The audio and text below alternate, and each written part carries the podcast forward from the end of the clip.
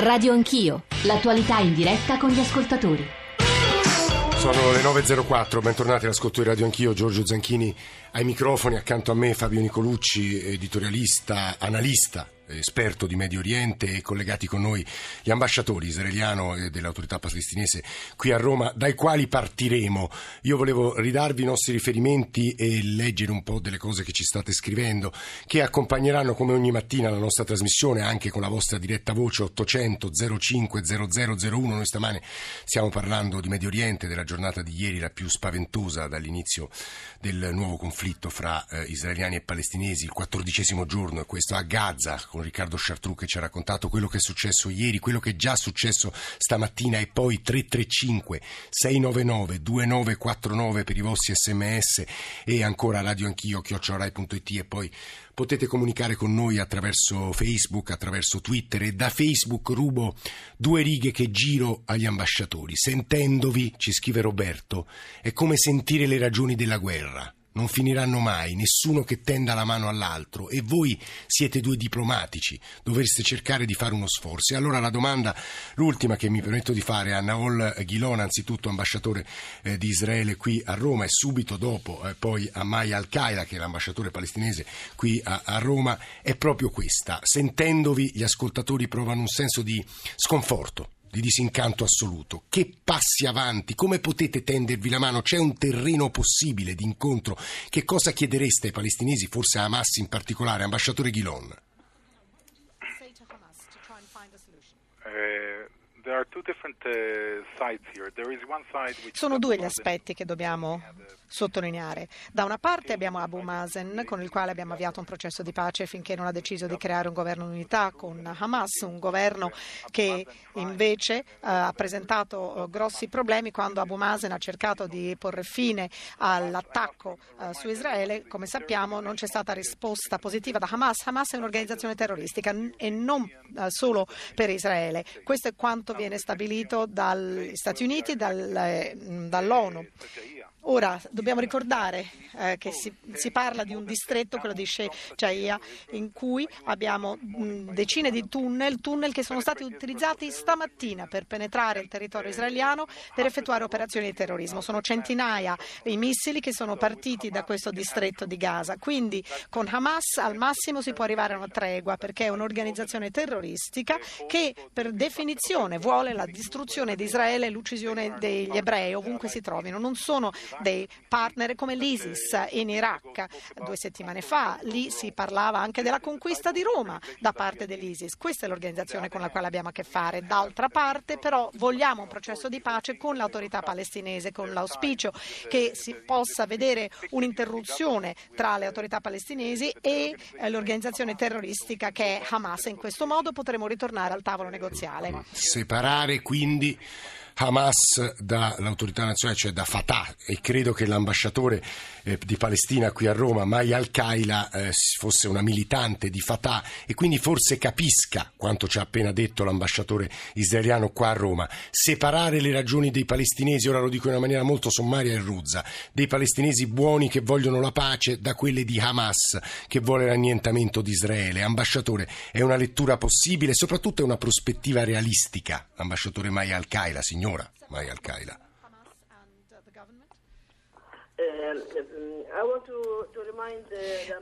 Mi permetto di ricordare all'ambasciatore israeliano di quello che è la situazione che abbiamo visto durante la fase negoziale. Sappiamo benissimo quella che è stata la posizione eh, che è stata assunta dopo nove mesi di eh, negoziati e quindi sappiamo quello che è accaduto nel rapporto che si è stabilito con le autorità palestinesi. Israele come sa- Scusate, l'interprete scusa, ma c'è un'interferenza, non si sente bene la telefonata dell'ambasciatore.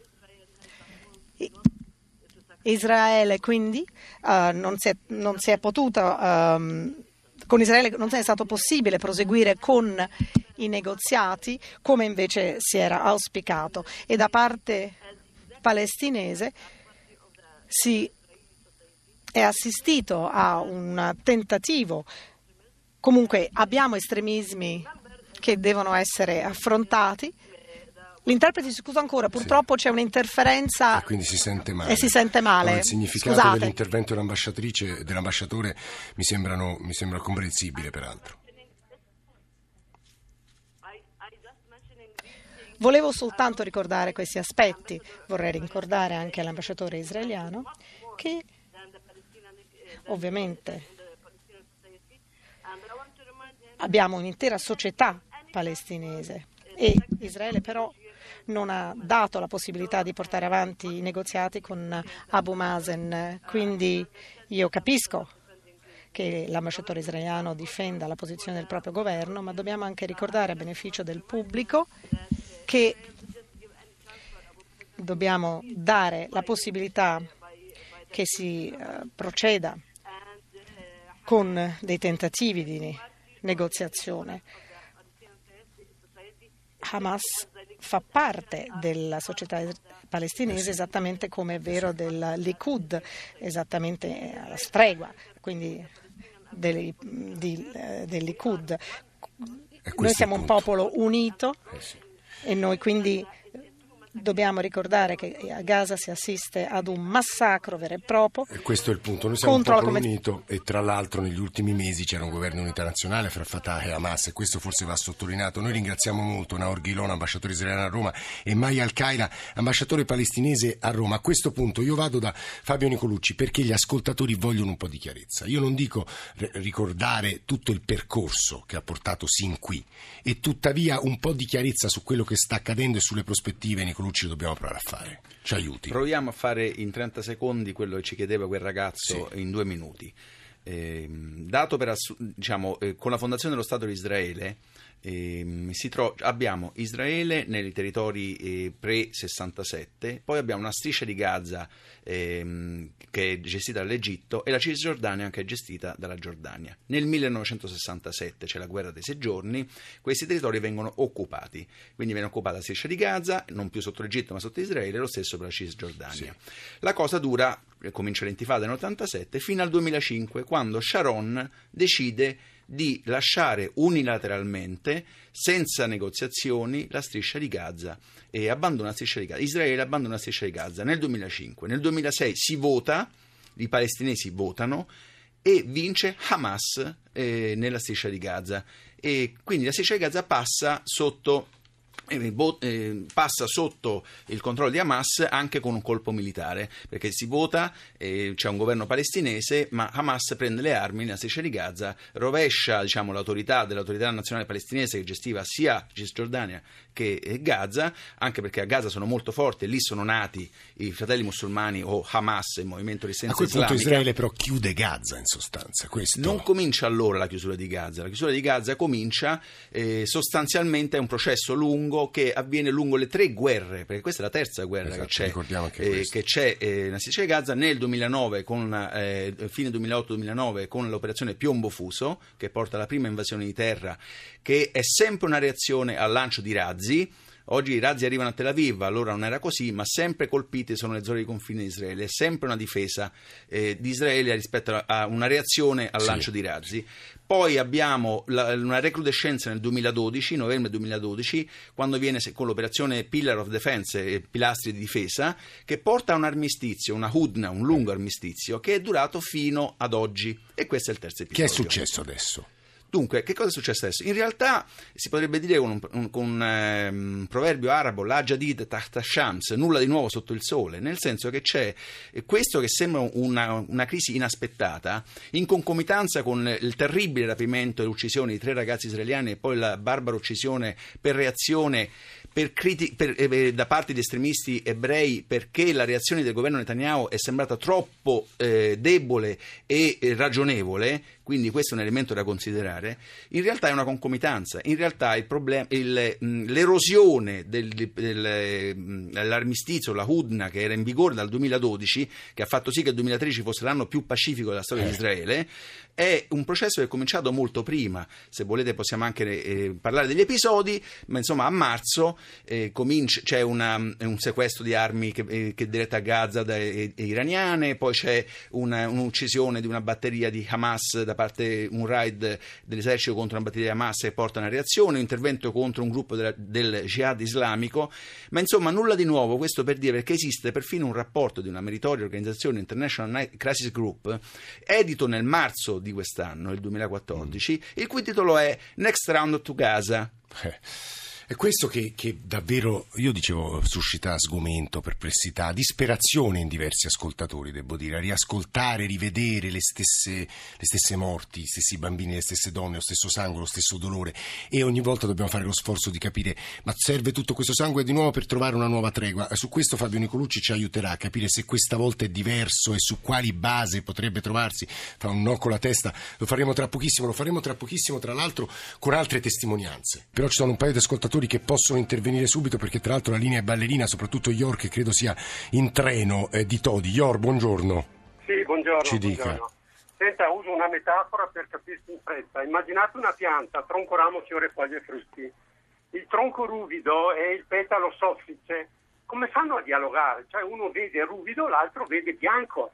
C'è un altro livello a cui bisogna andare. Da quando c'è l'ONU ci sono state appuntate 255 guerre Ora, che cosa serve il dialogo? Cosa serve l'analisi? Non servono assolutamente a niente, perché la guerra nasce nella testa delle persone è lì che va combattuta, è a livello della linfa della pianta che noi troviamo un comune denominatore tra tronco, ramo, fiore, foglia. Cioè cosa significa? Bisogna trascendere, bisogna andare al di là, bisogna acquietare la mente. E oggi eh, lo so io. Però questi sono discorsi, no, sono, sì, sono discorsi, lei dice la meditazione, cioè sono discorsi diciamo nobilissimi, ma mi paiono di una strattezza lunare in questo momento, glielo dico con tutta franchezza. Eh, Iora, Alberto da Roma, buongiorno anche a lei.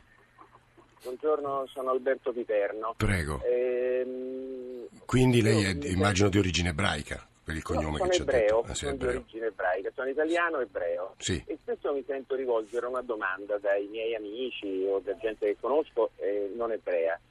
Saresti favorevole alla pace? Ovviamente sì, però la stessa domanda mi piacerebbe che fosse rivolta ai palestinesi e soprattutto a tutti i paesi limitrofi della zona eh, arabi islamici sono favorevoli alla pace. Oggi discutere su chi ha cominciato prima, anche se lo sappiamo, su eh, chi ha lanciato più razzi, chi ha eh, usato maggiore violenza, credo che sia una cosa completamente inutile. Mi permetto di rivolgere un invito ai palestinesi, che sono le prime vittime di tutta questa storia che nasce nel 1948.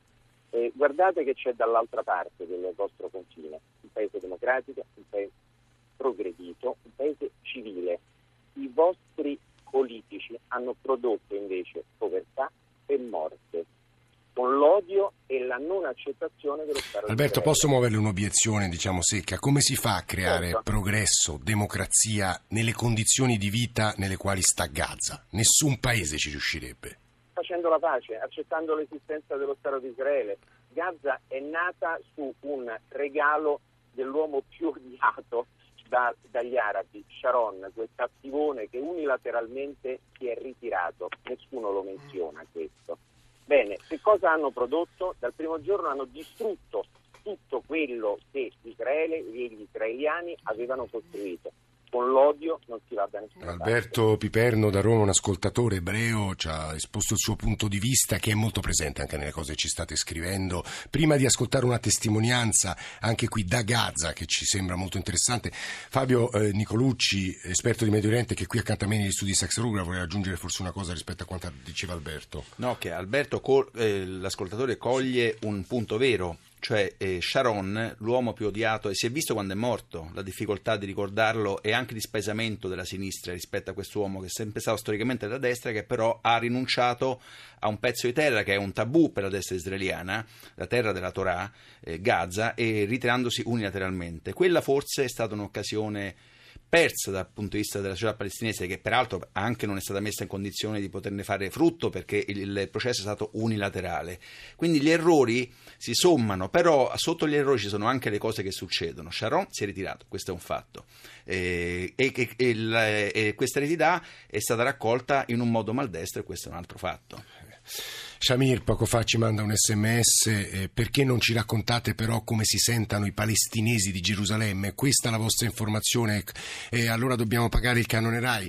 Shamir, noi stiamo cercando di rappresentare tutti, insomma, il più alto numero di punti di vista possibile, però non è semplice, perché ci sono minoranze eh, in un contesto appunto ostile, minor- maggioranze in contesti, eh, insomma stiamo provando a rappresentare il caleidoscopio delle posizioni, non tutte riusciamo a farlo obiettivamente, Shamir, è colpa nostra, ma insomma se non altro facciamo questo tentativo di essere i più obiettivi, i più obiettivi possibili e adesso ci andiamo a ascoltare la voce di Tommaso Fabri, che è il coordinatore del presidio di Medici Senza Frontiere a Gaza, l'ha cercato e intervistato ieri sera al Barcuri. Da quando l'operazione militare ha preso più una conformazione di operazione di terra, c'è un aumento dei feriti e dei morti, sono migliaia qua di feriti. Per darle un'idea, nella sala di rianimazione arrivavano una media di 3-4 persone ogni 5 minuti, bambini e donne, dove la maggior parte dei pazienti sono bambini. Dove lavora Medici Senza Frontiere a Gaza? Nella sua clinica dove segue i pazienti che aveva già da prima dell'inizio dell'operazione e lavora nell'ospedale più grande di Gaza che è l'ospedale di Shifa che si trova all'interno di, della città di Gaza. Pensate che accanto al nostro ufficio il nostro staff è stato svegliato da dei rumori e c'era centinaia di persone che stavano muovendo con dei beni minimi addosso, neanche il tempo di prendere gli affetti personali per scappare dalla violenza. Riuscite a svolgere il vostro lavoro oppure la situazione drammatica vi impedisce di ricevere medicinali? Ci sono dei momenti in cui dall'intensità della violenza e dei bombardamenti sia il nostro staff che i pazienti hanno difficoltà ad arrivare dalle strutture sanitarie, dagli ospedali e anche dalla nostra clinica. Riguardo ai medicinali è un problema cronico quello dei medicinali dentro la, la striscia di Gaza, c'è una carenza di medicinali che esiste da prima dell'escalation e che in questo momento si sta esacerbando. Era la voce, lo eh, dicevo poco fa, di Tommaso Fabri, coordinatore del presidio Medici Senza Frontiere eh, a Gaza. Stavo, mentre lo ascoltavamo leggendo un po' di mail che ci state mandando, per tutti leggo quella di Francesco da Parma, c'è una misura nelle cose. Ribadisco, in tutti gli ordinamenti civili esiste il principio di adeguato rapporto tra l'offesa e la reazione, vorrei ricordarlo, agli amici israeliani. Eh, Fabio Nicolucci ci aiuti a fare un passo ulteriore, peraltro chiesto dagli ascoltatori, è proprio questo che domandano. Arrivati a questo punto. Lei ha ribadito il, la fissità dei meccanismi delle tre guerre recentissime, chiamiamole guerre o conflitti o scontri, insomma poi il termine esatto non so neppure quale sia, ma a questo punto che cosa dovrebbe ottenere Hamas e che cosa dovrebbe ottenere Israele affinché si possa arrivare, non dico a una pace duratura, ma se non altro a una tregua un po' più lunga, a un intervallo fra guerre un po' più lunghe? Sì, la cifra della situazione sin dall'inizio del conflitto è la disperazione, non è la focosità guerresca né dall'una né dall'altra parte, è la disperazione. Eh, da parte di Israele è la, eh, l'impossibilità di fare altro che difendersi e poi parleremo di invasione che invece è un, è un cambio nella strategia per la prima parte, e, ma anche Hamas ha le spalle al muro. Eh, Hamas parte da una situazione di estrema debolezza. Qui eh, assistiamo alla morte della politica e la morte della politica in una situazione così difficile, di conflitto così ravvicinato, significa eh, quello che von Clausewitz eh, diceva, portare la, la guerra, usare la guerra perché la politica è ferma. In realtà qua si parla di, anche se muoiono decine di persone purtroppo, i bambini e, ehm, e chi non, a chi non, si stringe, non stringe il cuore vedere scene che peraltro si vedono anche in Siria, e nella guerra civile siriana. Sono arrivati anche messaggi sulla Siria, eh, perché non parlate della Siria invece di parlare sempre eh, di Medio Quindi il, eh, eh, siamo in una situazione di, di disintegrazione della società palestinese che porta Hamas anche con le spalle al muro a dentro Hamas la, la, la, la fazione radicale più estremista e più militante rispetto a quella più de, più eh, politica dell'esterno di Khaled Mashal, per esempio, che si è molte volte battuto contro questa escalation di Hamas e dei razzi sì. all'inizio della crisi, di disgregazione all'interno, di competizione interna a Gaza fra il jihad islamico più estremista, più vicino all'Iran e Hamas, che è un movimento terrorista ma è anche un movimento popolare, e, ehm, e quindi eh, andrebbe diciamo, coinvolto e ingaggiato in politica perché così si può più eh, dire, eh, dare adito una, alla fase all'ala più politica e la disintegrazione regionale in cui c'è un Iraq che sta collassando, si sta creando un quasi stato tagliagole fra, a cavallo fra Siria e quindi la, la situazione è di grande in questo contesto di grande debolezza c'è stato Hamas è con le spalle al muro anche perché è crollato il suo partner storico è l'Egitto. L'Egitto eh, era il canale per, attraverso il quale si parlavano Hamas e Israele che eh, crollato il quale Hamas sente l'isolamento è completamente isolata. La reazione è le spalle al muro e, e prendono, la, prendono, la, guida i più disperati, i più militanti, quelli che hanno meno da perdere e i più guerrafondai. Che cosa dovrebbe ottenere Hamas per interrompere il lancio dei razzi e questo circolo vizioso dal quale non sembra esserci via di uscita? Nicolucci.